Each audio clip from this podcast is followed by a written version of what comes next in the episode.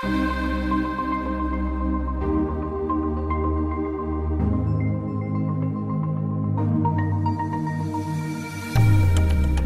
said that your real life begins where your comfort zone ends. Well, it's about to get real as we have radically authentic conversations to help you thrive in your personal and professional life while navigating the twists and turns of being human. Buckle up, because this might get uncomfortable. Starts right now with Jason Wrobel and Whitney Lauritsen. When people think of great relationships or great connections in life, I think that one thing that people probably don't go to is the idea of rejection. But I think Taylor, when we first first met, you were working at the cafe, the raw vegan cafe called Raw Evolution in Santa Monica. And I remember the first time seeing you there, I was like, she's really hot and she's got great tattoos and she's working at a raw vegan restaurant. I need to say hi and I need a line for this woman. And of course, being the goofball and buffoon that I am, the only line that I could think of was, Where'd you get your tattoos? And you look down at me, you're like, Atlanta, and you just walked away. So I just want to say 12 years in, as a friend and confidant and collaborator in this world, our relationship started off with an element of rejection. wow. Such a good story. Love you so much, Jason.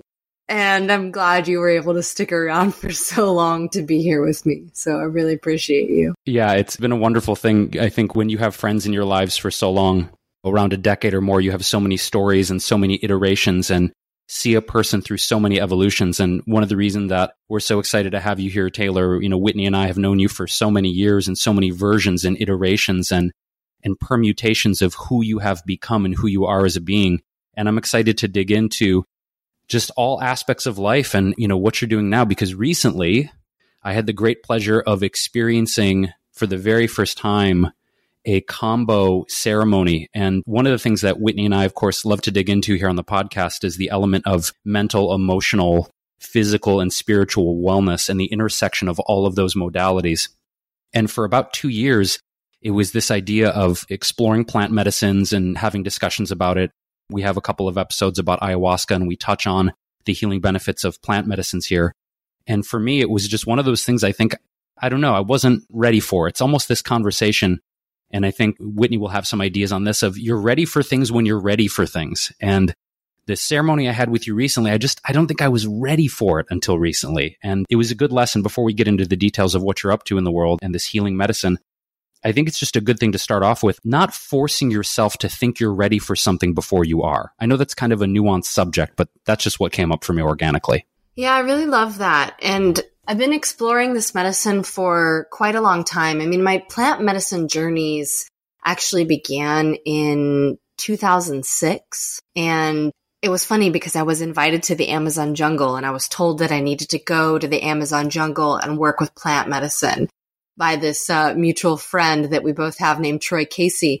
And so me and Troy Casey went down to the Amazon together early on. And that was my original journey. And kambo came a lot later. And it's really fascinating. It's a little bit different where people, you know, the readiness. I mean, if you are being called at any point to sit, if you are even feeling inspired in any way to sit, or even pushing yourself to sit, you are in the perfect place at the perfect time. That's my belief. And I don't know. What do you think about that, Jason? What was your experience like? It's this thing of like readiness in general is such a fascinating thing because are we ever, quote, really ready for anything? I think of that in terms of perhaps facing a challenge or a crisis in life or something I don't have any direct experience with, but have a fear of, which is parenthood. We actually have a really interesting episode about parenthood with our mutual friend Adam Yasmin. We'll link to that in the show notes at wellevator.com. But I don't know, this idea of readiness, it's this weird thing because I think we can hold ourselves back in one sense of convincing ourselves through fear that we're not ready for something, but then just going for it. I don't know. It's this fine line of like, hey, am I ready for this or should I just go for it and jump off the cliff? I mean, Whitney, what's your thoughts on that of like this idea of, oh, I'm not ready yet versus just going for it? Hmm. I think that there's this cliche answer of we're never ready for anything. you know, you hear this a lot, like you said, with parenthood. And I feel like a lot of the human challenges are based in wanting to prepare and having expectations. And also, I think this desire to feel ready is often centered around wanting to control things. So we think that if we can prepare for something, this actually came up in a recent recording as well. I had read that quote about how research is just another word for postpone. Research is a lot of like preparation. Like if I have enough, enough information, then I will feel emotionally, mentally prepared for something. But sometimes we use that preparation as an excuse for procrastination or resistance. And I have definitely seen this come up a lot for myself. I completely agree with you, Whitney, because I know that there's never actually any moment where we have everything that we think we finally need and then we're going to be ready. Then we can like step into it.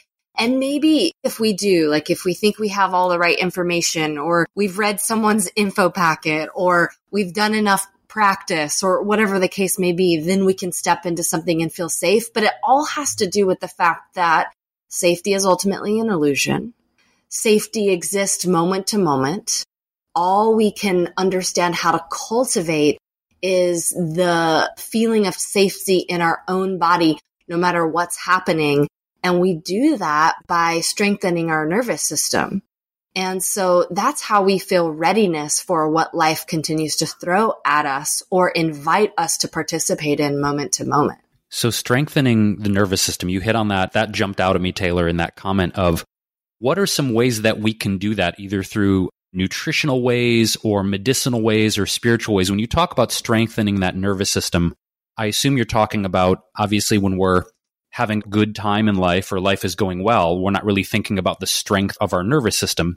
It's more like probably times of crisis or things we deem or label as such, or times of uncertainty or times of just dealing with the unknowns of life. So, what are some ways then that you have found beneficial to strengthen one's nervous system? Yeah, so we call this work of strengthening the nervous system as walking on the razor's edge. And I want us to begin to consider that if we walk on the razor's edge, we're constantly prepared to have what we need to manage the situation. And so we can, of course, do breath work. We can do yogic practices, but to be perfectly honest, it's our ability to deal with crisis, swift change, heartbreak, the loss of a loved one, so death or sickness. When we have those moments in our life and we're faced with them, we're faced with dealing with them, we have the choice of to show up and deal with them and to manage them and to find out how to gather the most energy without crumbling or we crumble. And so how we manage that in the moment can strengthen our nervous system. And I know all of us have been through some form of death, loss, challenge, tragedy, heartbreak, struggle, and we've all gotten through them. So that life itself makes us stronger if we choose to have an outlook of our experiences, creating a collective strengthening within us rather than our experience in life weakening ourselves. And so the ways that we can kind of impose grit are, of course, doing Kundalini yoga practices or any form of yogic practices, breathwork practices, anything that's really going to work with the prana in the body. So the prana in the body determines like how much capacity we can handle. So when I talk about prana, I'm talking about life force. When I'm talking about life force, life force comes from the breath. So we can look at the way that we breathe and the way that we manage our breath moment to moment through all of these life experiences that determine how we build the capacity for our nervous system. And in particular, I talk about working with kambo, so the kambo medicine that I serve, as a profound way to shift the nervous system and expand the nervous system. Okay, so on the one hand, and I'm curious from both of you, it's a question for Taylor and Whitney. On the one hand, then, it seems that the experience of being alive and opening our hearts and taking risks and just living a human life where we're going for it, so to speak, has the ability to build endurance or build grit or build resolve. But the interesting thing that I find, and I'm curious if, if either of you have experienced this, is I feel like sometimes when I've gone through a heartbreak or a perceived loss or a major challenge in my life, there's almost this a little bit of amnesia, if you will, of I start to freak out. I start to feel my state of being disintegrating. I start to feel myself falling into anxiety and stress. And it's almost as if I forget temporarily or have amnesia about what I've been through in the past and what I've survived. And it's almost like this weird thing that I have a forgetfulness in a way of like, oh, remember all the stuff you've lived through and survived and healed through? Why are you forgetting all that and why are you freaking out right now? Do either of you experience that kind of like, I don't know if it's an amnesia or just forgetting what we've healed from and grown from? It kind of reminds me of what I hear from mothers who have given birth and how they forget how painful it was. Whereas uh, it's almost as if the human brain has this coping mechanism that forgets extreme experiences and what that's really like. And so when we're experiencing a lot of pain, we forget what it's like to not be in pain. And then when we're feeling no pain, we can't really remember what pain feels like. Yeah. I mean, I think I used to experience that, Jason. I think I used to be like, oh my God, I've never had a heartbreak like this before. Or, oh God, I've never been so hurt by the thing that you said to me before. And at this point in my life, and I think as we grow in our practice, whatever our practice might be, we have to start communicating to ourselves and reminding ourselves that this pain belongs, this uncomfortability belongs, this space also belongs. Everything that's happening here in this moment belongs just as much as my joy belongs. And if I didn't have the capacity to experience the depth in this way that I'm experiencing myself, then I wouldn't be able to experience the joy that I'm able to experience in myself.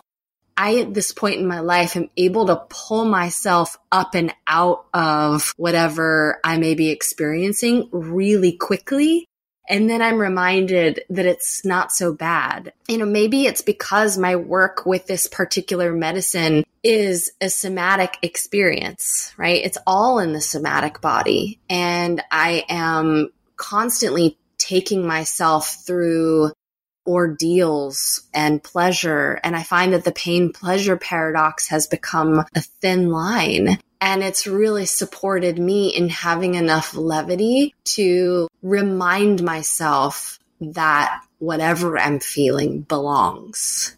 And I think that that's ultimately the state of the neutral mind that we want to be able to cultivate through diligent practice anyway. Correct? I think that's incredibly important for people to hear because it feels like since a big theme of our podcast is getting uncomfortable, one of our aims and something that we notice a lot through our work is that a lot of people are trying to avoid pain and they're looking for more pleasure. And it's interesting how I think a lot of us live our lives feeling like the pain is so bad. But A, it might be very neutral. Maybe pain and pleasure are, are equally important in our lives but also we have so much to learn through our pain just as much as we have to gain from our pleasure. And I think it's so important what you're saying here about that. And also the role that breath plays in all of it and how it can not only help you reduce stress, but it keeps you very present and grounded and less judgmental about your experiences. Yeah, I completely agree with you. I think for me too, you know, the cultural imperative of I think pleasure, it spins into so many areas of life that, you know, the media and culture glamorizes. You know, we have obviously alcohol and drugs and pornography and fancy cars. I love fancy cars, but that's a whole other thing that I've had to decode for myself of like, why is that so important? I guess the materialism and the consumptive nature of our societal imperatives that are constantly telling us more, more, more, more different, better. I feel like that mantra of more, different, and better is constantly, we're just bombarded by that messaging all of the time. And it's interesting when you have a presence practice, or as Whitney and Taylor, you both have alluded to this idea that we're not making pleasure greater than our pain. We're not pushing away uncomfortable situations. We're not trying to get out of pain as quickly as possible. On the spiritual side of this, for me, that practice has been very much going against what I've been taught my entire life by society and culture to avoid, again, as we're saying, I'm just preaching to the choir, but avoid pain and seek pleasure all of the time. And the compartmentalization, though, that I've experienced, especially with my mental health, has been through, especially childhood and teenage years of experiencing specific traumas in my life. And because of that cultural imperative to not feel pain or look at pain, just mentally compartmentalizing, compartmentalizing, and then in my adult life, digging into that through therapy and through plant medicine, which I definitely want to dig into that, looking at things that I was like, I did not know I buried this, this painful thing, this traumatic thing. I didn't know it was buried that deep in my consciousness. And that's been a fascinating cave to explore for me.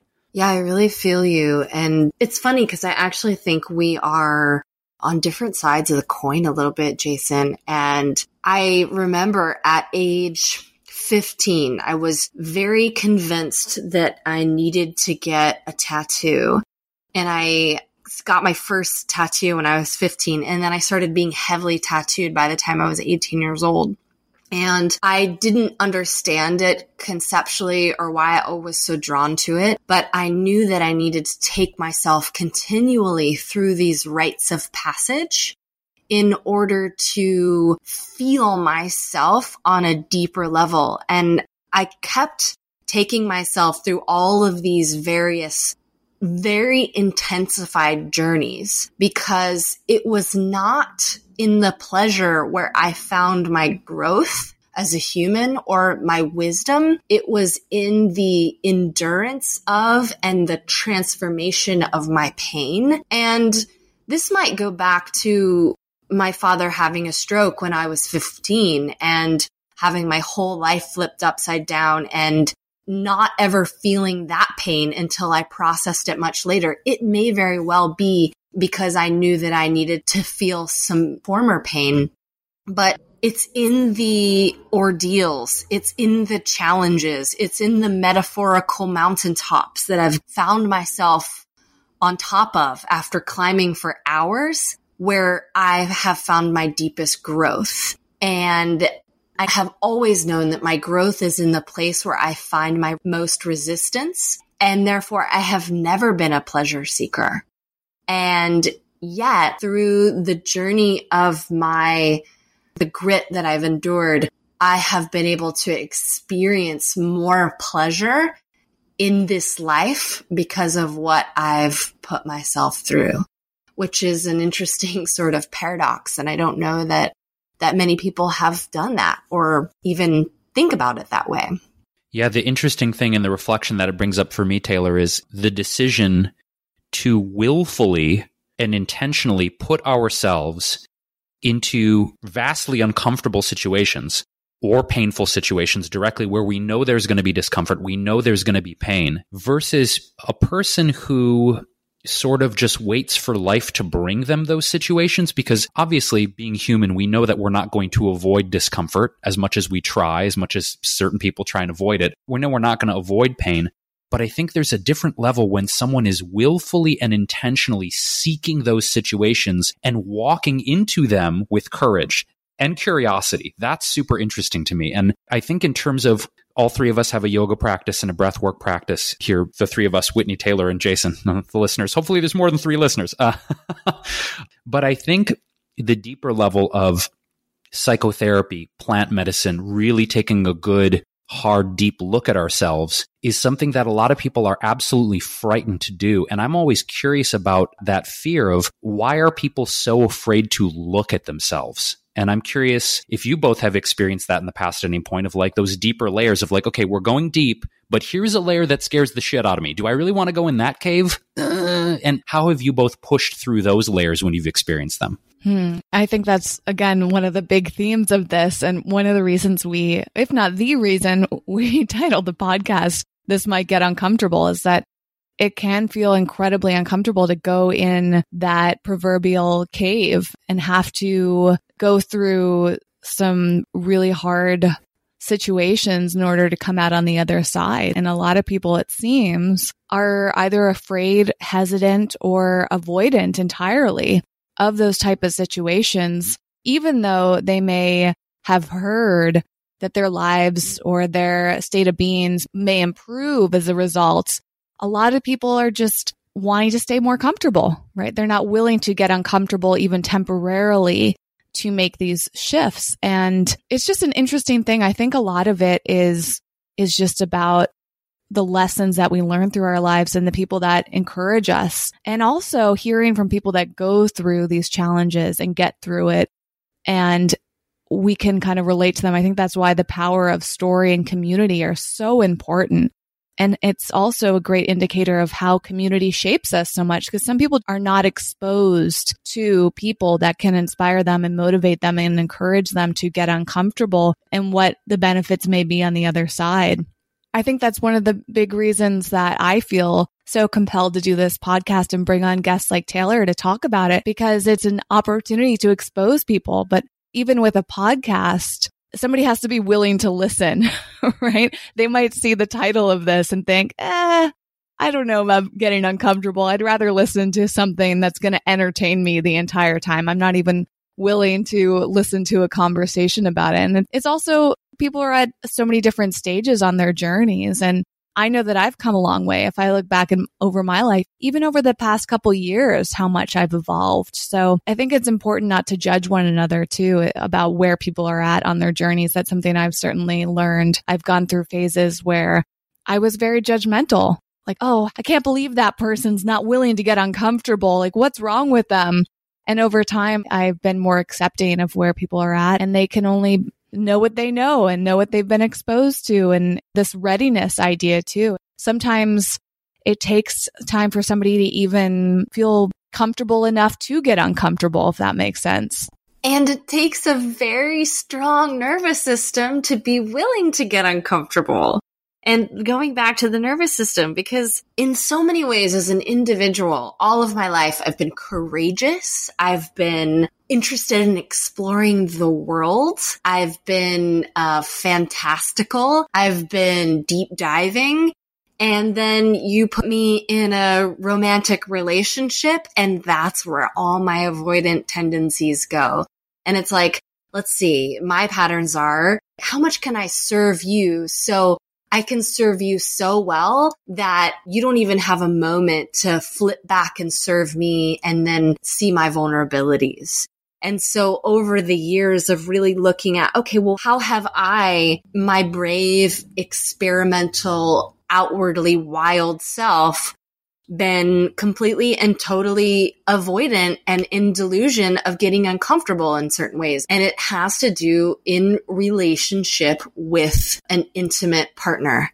And so as I've started to grow in that arena and really allow myself to be seen and allow myself to be supported and allowed myself to be held, allowed myself to be completely and totally broken and exposed over and over and over again, I realized like, okay, now I'm allowing myself to be seen.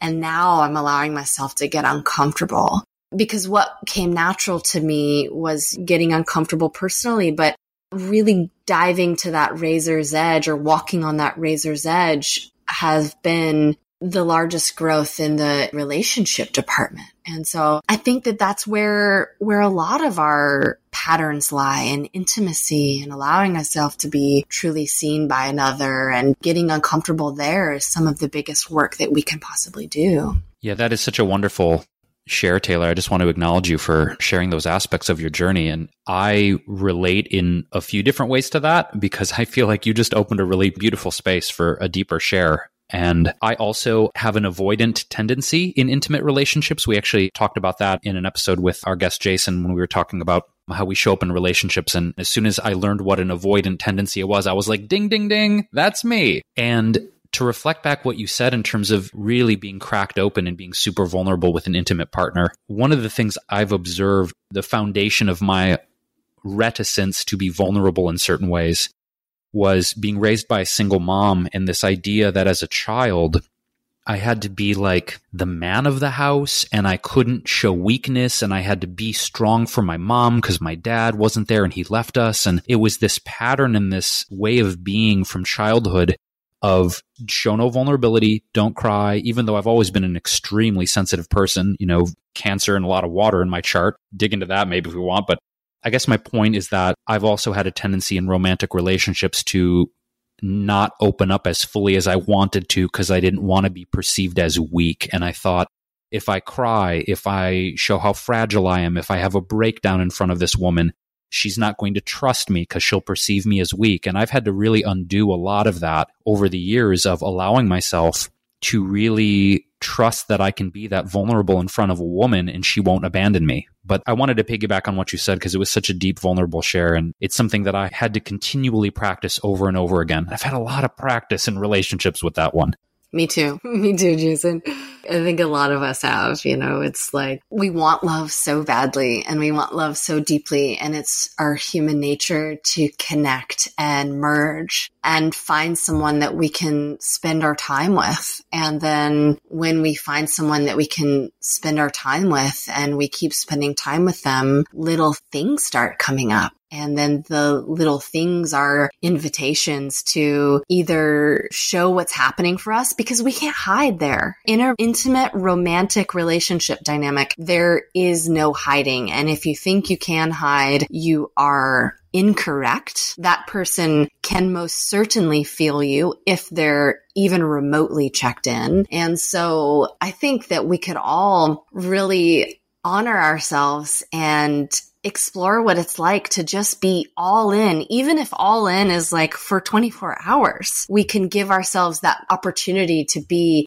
uncomfortable, even if it's only meant to be 24 hours. And that in and of itself has been an incredible practice for me to just say, all right, I'm not going to have one foot outside and one foot inside anymore. I'm just going to put all feet in and see what happens while still having my feet on the ground.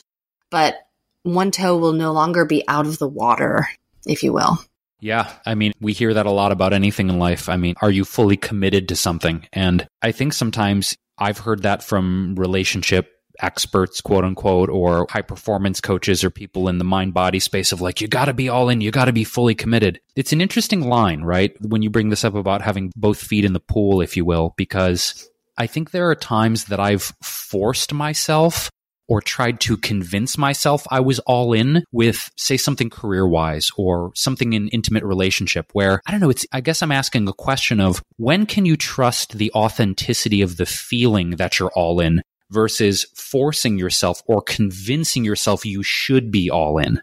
Okay, there's several types of people out there, and I love answering these questions because there are people that truly have the uh huh, uh uh in their gut. And I'm one of those people that have the uh-huh, uh-uh, but I'm also a recovering people pleaser. I have five planets in Libra. I mean, it's like a whole thing to say yes to things that I'm not whole fully into. And so one of the practices that I've been practicing over the last six years and I've integrated into my work is the very deep, profound ability to understand and agree to that which you are communicating to yourself and to others. And so if one can feel the uh huh, uh uh, like start to tune into the body, uh huh, my body feels uh huh, or uh uh. If there's any uh uh, I would not even go down that road. Or I would express that I'm having some resistance here.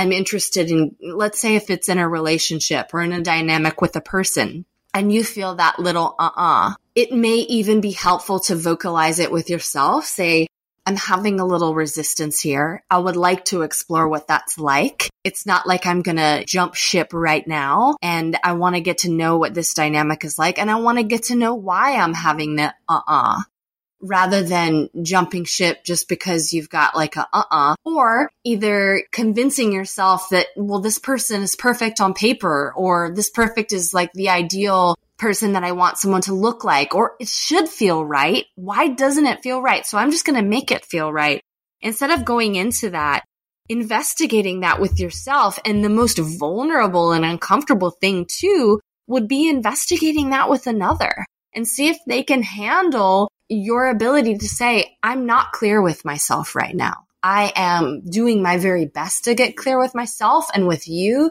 and what it means to fully put myself all into this. But there is something within me that is feeling a little hesitation. And even just communicating about that could even open up a pathway for certain people to dive deeper into intimacy and truly caring about one another. Because I remember there was a time where I briefly dated someone, and I'll tell this I'm great at uncomfortable, intimate stories. And we had this incredible connection and it was very natural. Everything felt really right. And they did not live in the same city that I lived in. And he went back to the city that he was living in. And I received a text communication that was basically like, I can't do this. You're amazing. I'm not ready to love. I'm not available to get into this. And I took a deep breath and I read it and my heart dropped and I was like thinking to myself, well, my experience is that I feel all in in my experience is that this is so right. And so I was like, okay, how can I put myself in this person's shoes and recognize that they're feeling anxiety and they're feeling fear? I simply wrote back, thank you for sharing this with me. I would really love to speak to you on the phone if you have a moment of availability. And so we jumped on the phone later that night and I just allowed him to tell me exactly how he was feeling. And I received absolutely everything that he had to say. And I said, I just need you to know I totally embrace you and accept you for everything that you're going through. And if this is what works for you and if this is what's best for you, I honor that. And I just want you to know that I'm not going anywhere and I want to be your friend and I'm here to support you as your friend. And just communicating that way from a place of love and openness and receptivity and not closing my heart down, nothing changed. Nothing actually changed with the relationship dynamic. That person just needed to be able to express what was uncomfortable for them, what they were going through, their hesitancy with me, and almost as if they could trust that that was safe with me as well. Sometimes that's a way that we can really grow deeper with someone. Do you feel me? That's really beautiful. And what a great example to listen to because it, it's so interesting that as you both have been talking about relationships, I have a what they call, well, it's a little actually unclear because I think you can evolve over time, but typically I've been in, a, in an anxious attachment style and have been moving my way towards a secure attachment style. I'm kind of always fascinated by relationship dynamics and anxious people tend to attract a lot of avoidant people. So there have been so many times where I've felt rejected by men or I've been with men that have struggled to communicate with me. And I've often really wanted a lot of communication from them.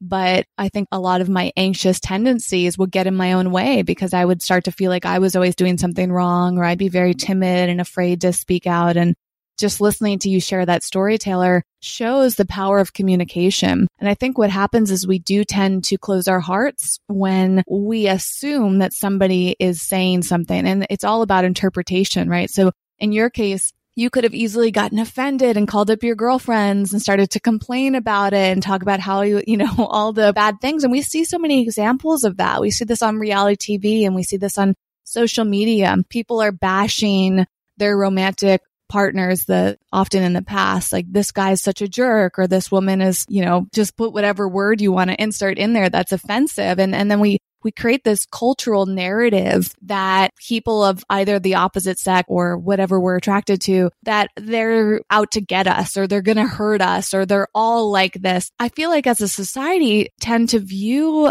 our romantic partners as somebody that we're battling against, right? Versus like somebody that we're in a true loving relationship with, with open communication and acceptance. And so often our egos get in the way too. And it's so hard to communicate when two egos are at play and one person hasn't learned the tools to step back and hold space for one person, even when they feel hurt.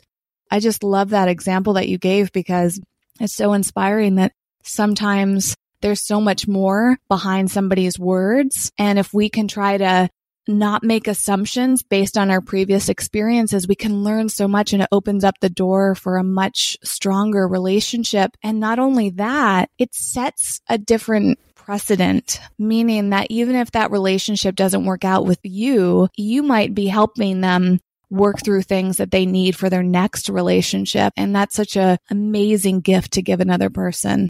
Absolutely. And we all know that we are going to get hurt just as much as we are going to experience joy and we are going to experience pleasure and support. We are at times in our life, in a relationship, going to be hurt. But if we can remind ourselves that that person's not actually doing anything to me and if I allow that person's truth and their honesty, however honest they think that it is for themselves in the moment to wash through me, my relationship with myself is secure. And I can allow it to wash through me and I can embrace whatever is happening for the person in front of me and nothing's happening to me. This is happening as an opportunity for my growth in the place where I find my resistance. And we can then find relationships really, really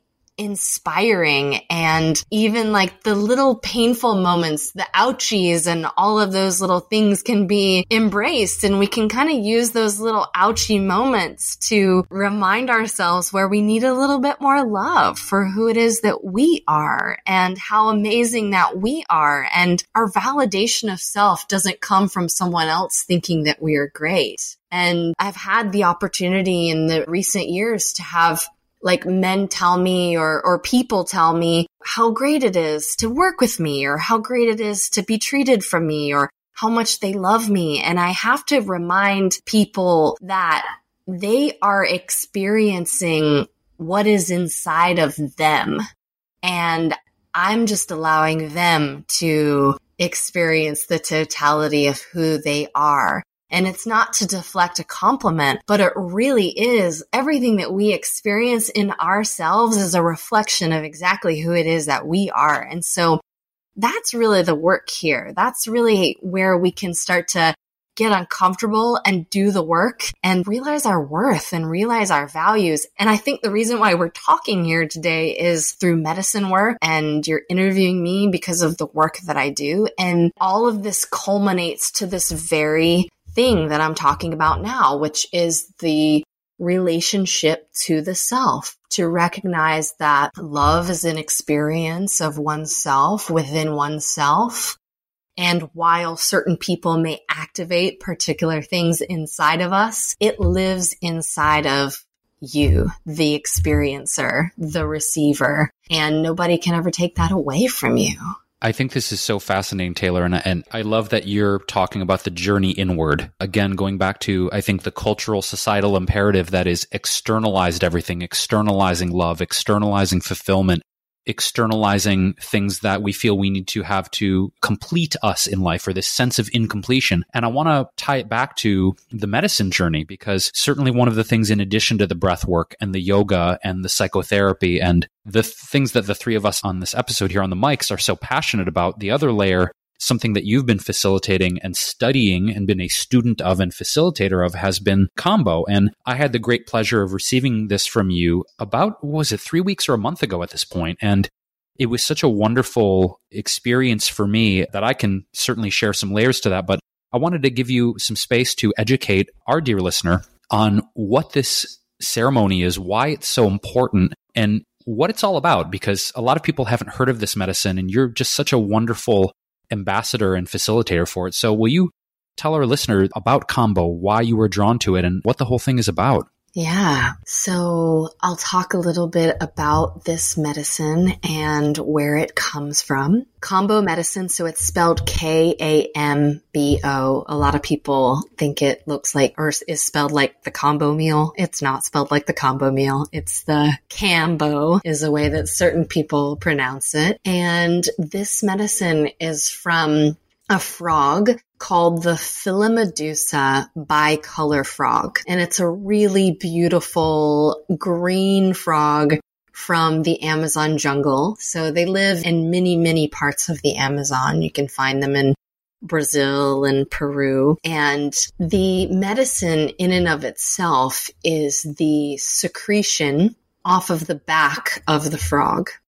The secretion is produced for a mechanism for the frog in the wild as a protection. And it only protects the animal if, for instance, if they are put in the mouths of another animal, it makes them spit the frog out. It makes them not so tasty. And so the misnomer and the misunderstanding is that this medicine is a poison or a venom. It is not. People think that it's a poison because of some of the body responses that occur. But I want to tell people they are not being poisoned when they are receiving kambo. This particular medicine has 20 different bioavailable peptides inside of the secretion. And peptides are short chain amino acids. And these amino acids have the ability to cross the blood brain barrier and the amino acids act as brain nutrition ultimately. And they bind to receptor sites in the brain that are needed. There are many, many different peptides, and I'll talk about this one particular peptide. I'm talking about a lot now because we're going through a pretty peculiar time on the planet where people are concerned about a virus. And this will go down in history as a very interesting time on our planet. But this particular peptide that I'm referring to is called dermaseptin.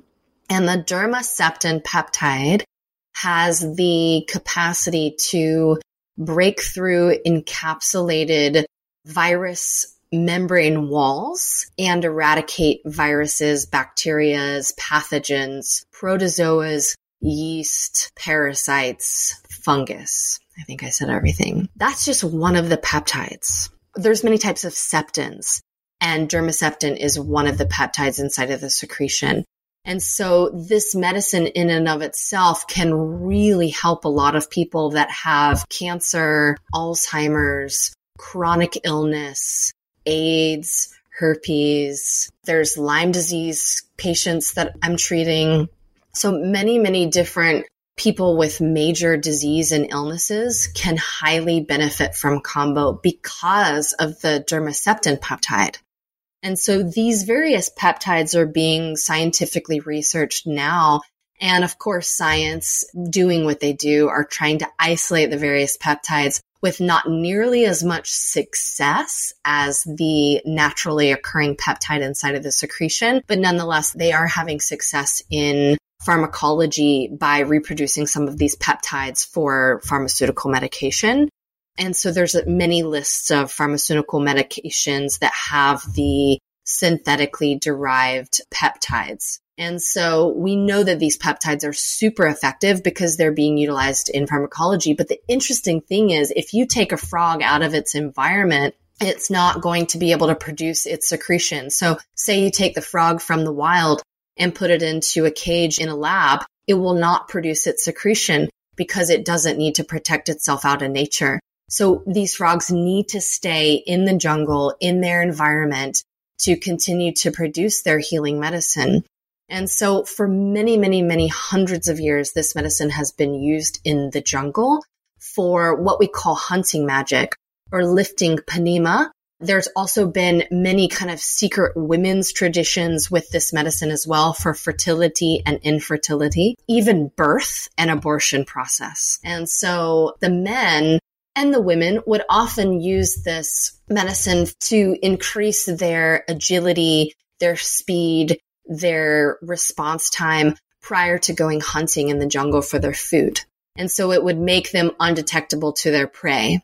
They would also use this in the tribes for behavioral correction if any of the tribes members were kind of going a little cuckoo and unsupportive for the rest of the tribe, they would use kambo. And then naturally, kambo makes you have a more harmonious flow of spirit. And so it would help with behavioral correction in with the tribes members.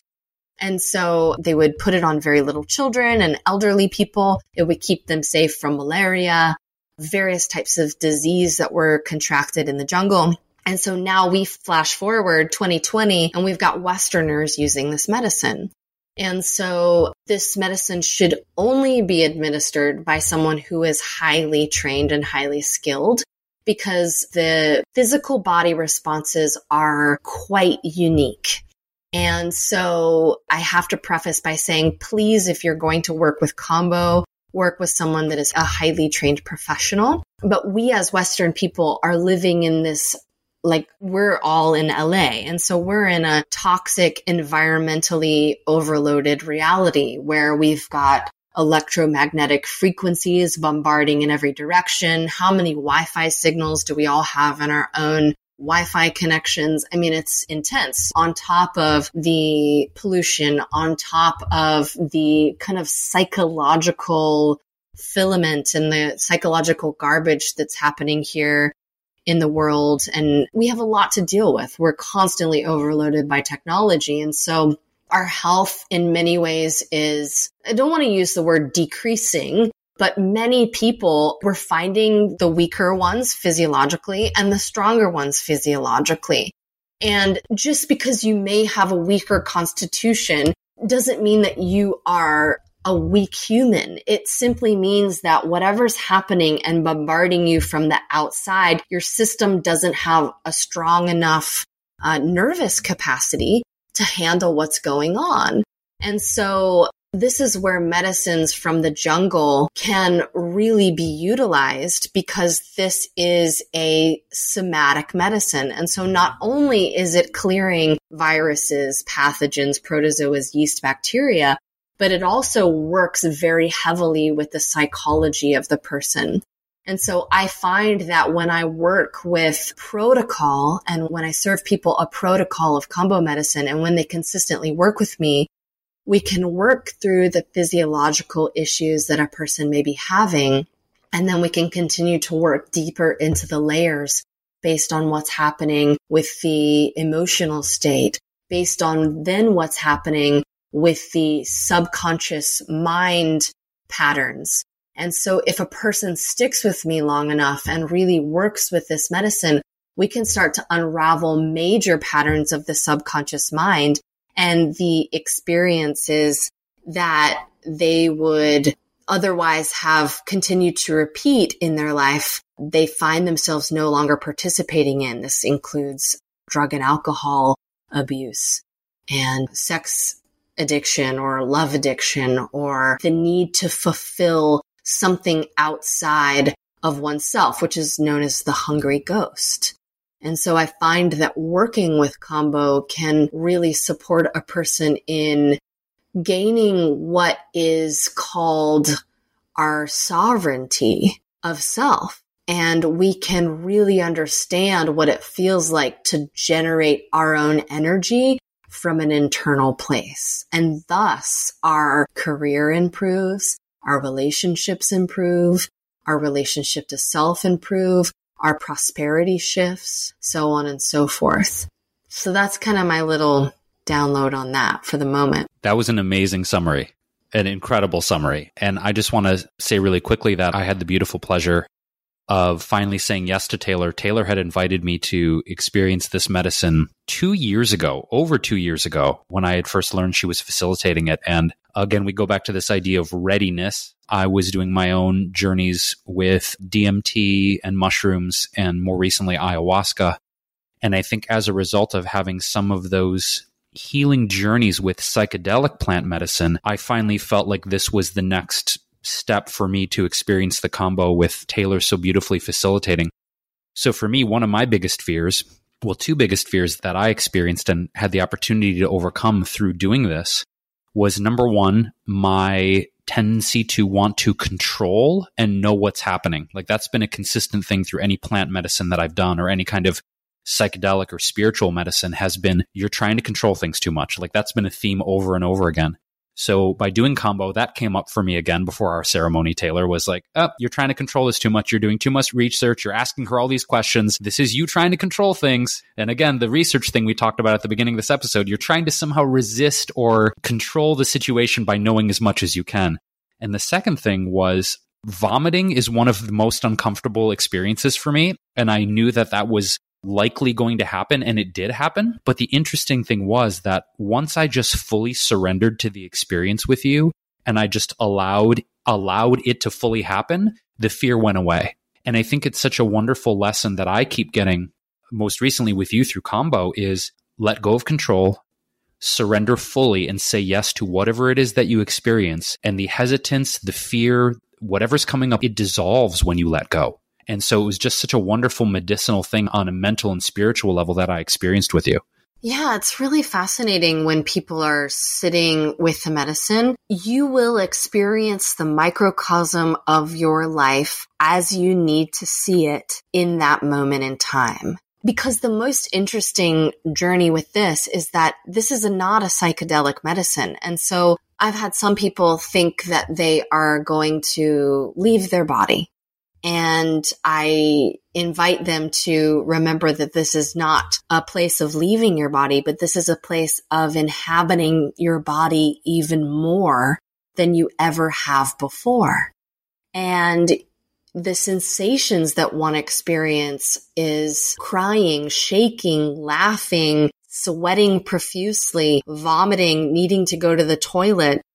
And if you think about all of those responses, where do they come from? We know that when the nervous system is shaken up, we could experience some of that. You know, let's say you're about to go on stage and you're going to do a stand up comedy show, Jason, and maybe you start to sweat under your arms. That's the nervous system doing its best to recalibrate and reattune itself to what you're about to stretch yourself into. And so I believe that if we can self impose these moments of stretching into a new expression of our body glove, so reminding ourselves that the sweating belongs, the laughing belongs, the shaking belongs, the vomiting belongs, the pooping belongs, all of this belongs then we're able to stretch ourselves into a new version of who it is we are. And that's why we can actually experience very obvious and physiological changes immediately from working with this medicine. And the deeper I go, the more the layers go into a person. But I feel you.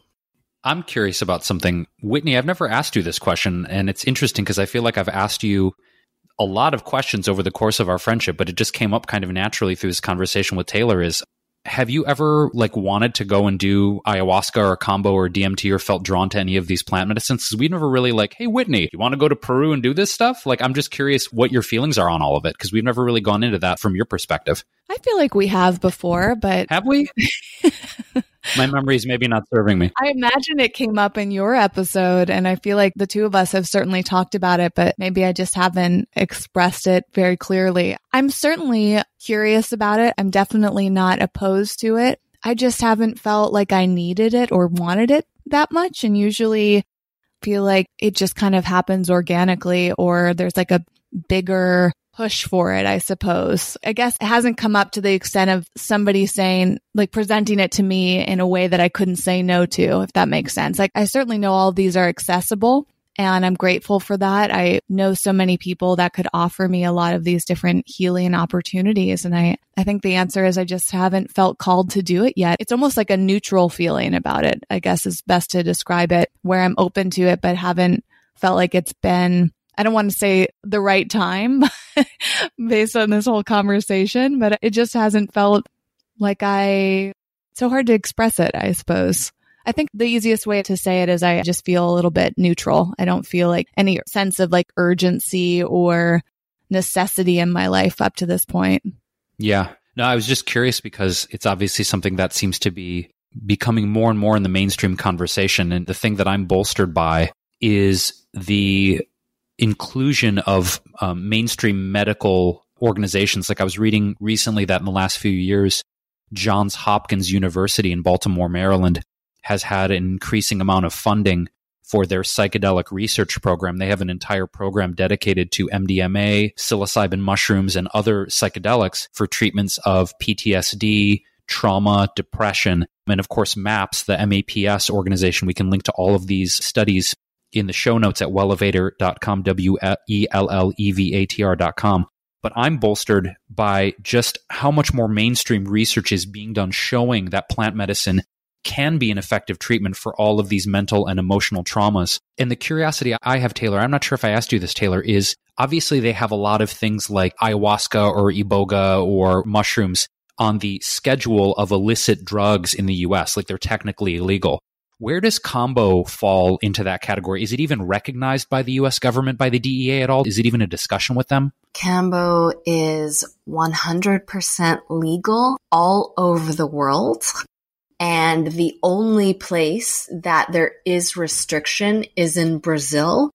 You may not advertise yourself as a kambo practitioner unless you are an indigenous person. So the indigenous have rights in Brazil and you are not able to advertise. But everywhere else, all over the world, Kambo is completely and totally legal. Okay, that's good to know because if any of the listeners are curious about exploring it with you or exploring the possibility of doing it, it's good to know it's legal because I feel like I've talked to friends sometimes that are like, yeah, but what if we get caught? And I'm like, I've never heard of the DEA storming an ayahuasca ceremony. I haven't heard that story yet, but I do understand some people's hesitance or reticence around the legalities of it. So it's incredible to hear that it is fully legal here in the US and other countries as well. That's great. So to me, the thing that I'm, again, going back to seeing places like Boulder, Colorado, seeing places like the Bay Area looking at making psilocybin mushrooms and other plant medicines fully legal.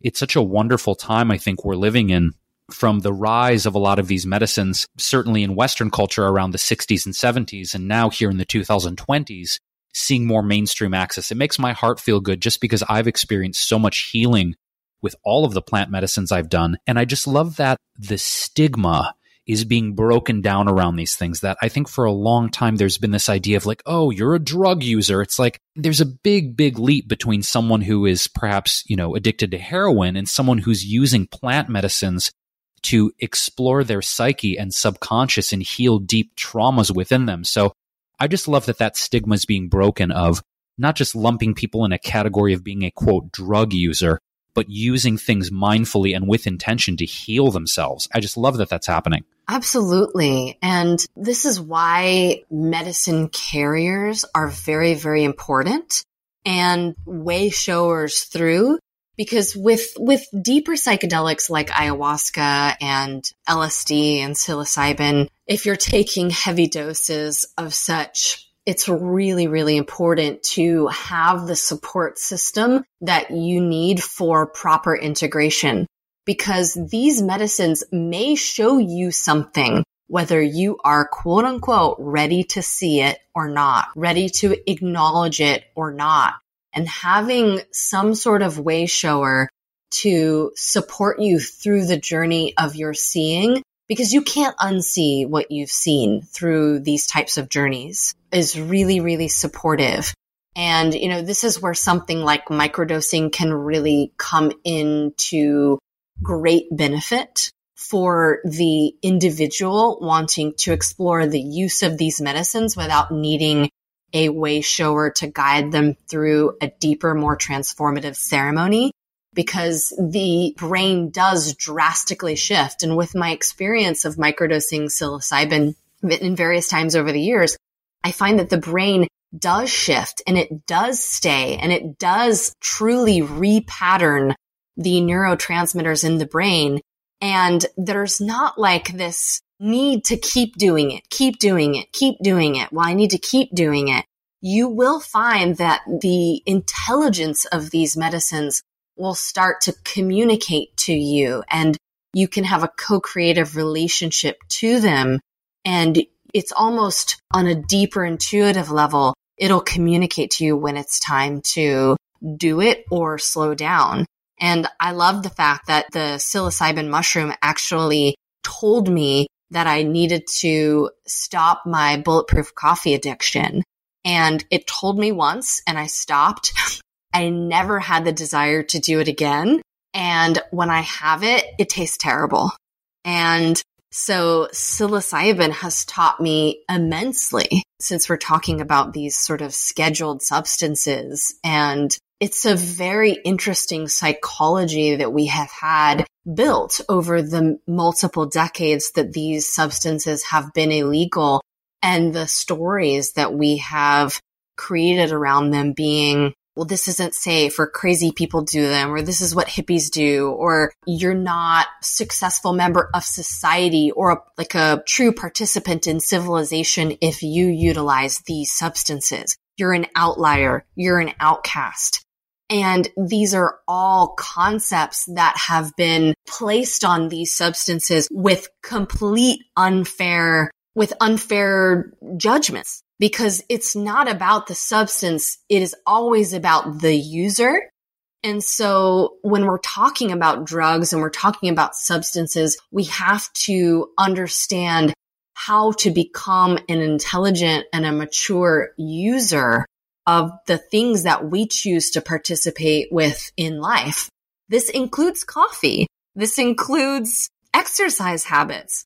As long as we become an intelligent user of such things that we participate in, where we're co-creating a relationship and we're actually feeling ourselves on a deeper level, then we can really access these higher intelligent beings that have been brought here on planet Earth to raise the vibratory consciousness on this planet. It's so well said. And it reminds me of this conversation I remember having years and years and years ago with my mom, I think in my 20s, where we were talking about drugs in general. You know, everything's a drug. When I have a cacao ceremony and I'm changing my brain chemistry or having a matcha green tea or all the endorphins and testosterone from a hard workout, I'm literally changing the chemical state of my brain and what is flowing through my bloodstream. So, in that case, to piggyback what you were saying, most anything that is changing the chemistry in our body or our brain or our state of being could be considered a drug, right? I mean, in a general sense. Yeah, absolutely. Absolutely.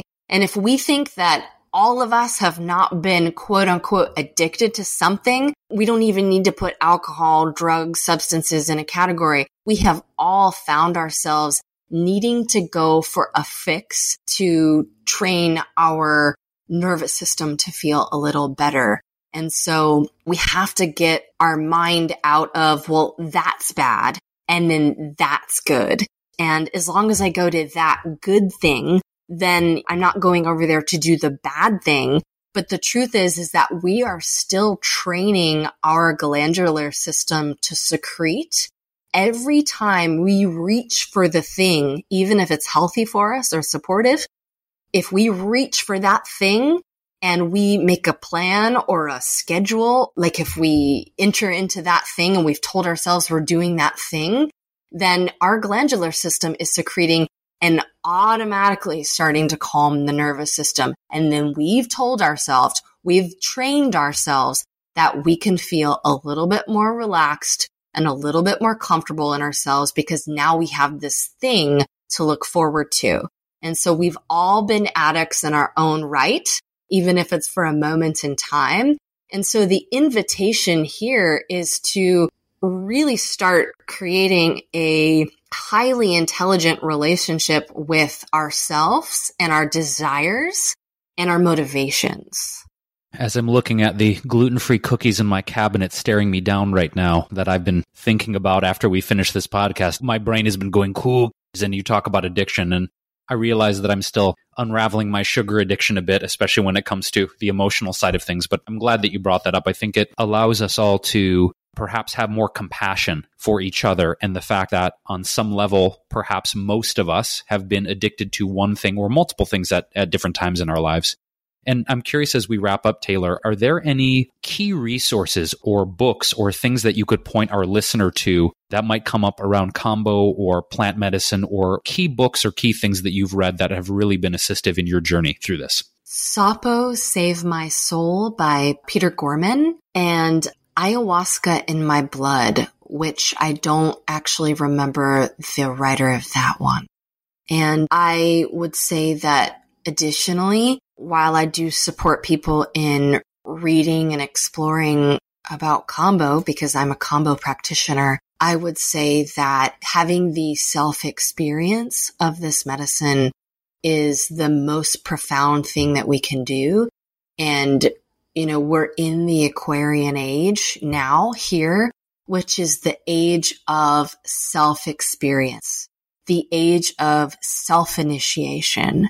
And we are stepping into this time where conventional learning is no longer relevant. Like we are already seeing it where in this sort of closed down society, conventional learning is no longer relevant. And so we are now given the opportunity to step into this very profound form of experiential learning that we will now have for hundreds and hundreds of years in the Aquarian age. And so what I do recommend is that you find a mentor or someone you can trust and if you feel the calling to be guided through something like this, talk to that person, make time with that person to connect with them and create a heart to heart and an authentic relationship to them.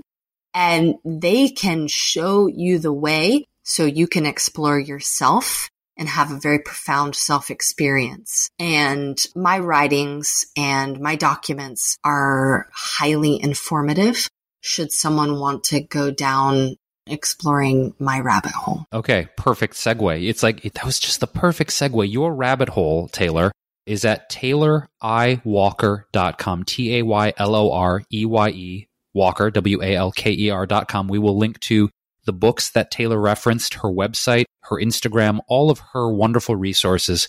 If you want to explore the option of her mentoring you with Kambo medicine or Kundalini yoga or life coaching, all the brilliant and beautiful things that Taylor facilitates in this world. We will have all those resources in the show notes for this episode at wellevatr.com. Again, that's W E L L E V A T R.com. You can also follow us on Instagram and Facebook, Twitter, and YouTube. And we have a new resource that we launched recently, a brand new PDF ebook for times like these. It is called From Chaos to calm, and it is holistic strategies for mind, body, and spirit to deal with states of crisis and calm, like the one we have been experiencing recently. And we have given you this ebook. We have a new program that we are going to be launching and giving you all of the resources to deal with stress and anxiety so you can manage your mental and emotional wellness in a holistic and complete way. So, Taylor, we are just so, so grateful to have you here and sharing your wisdom, sharing the Kambo medicine with our listeners. And it's just always a pleasure to dig deep with you. Oh, thanks, Jason. Love you so much. Really grateful for you. Thank you so much, Taylor. This has been really wonderful. Thank you, Whitney. Thanks for having me on.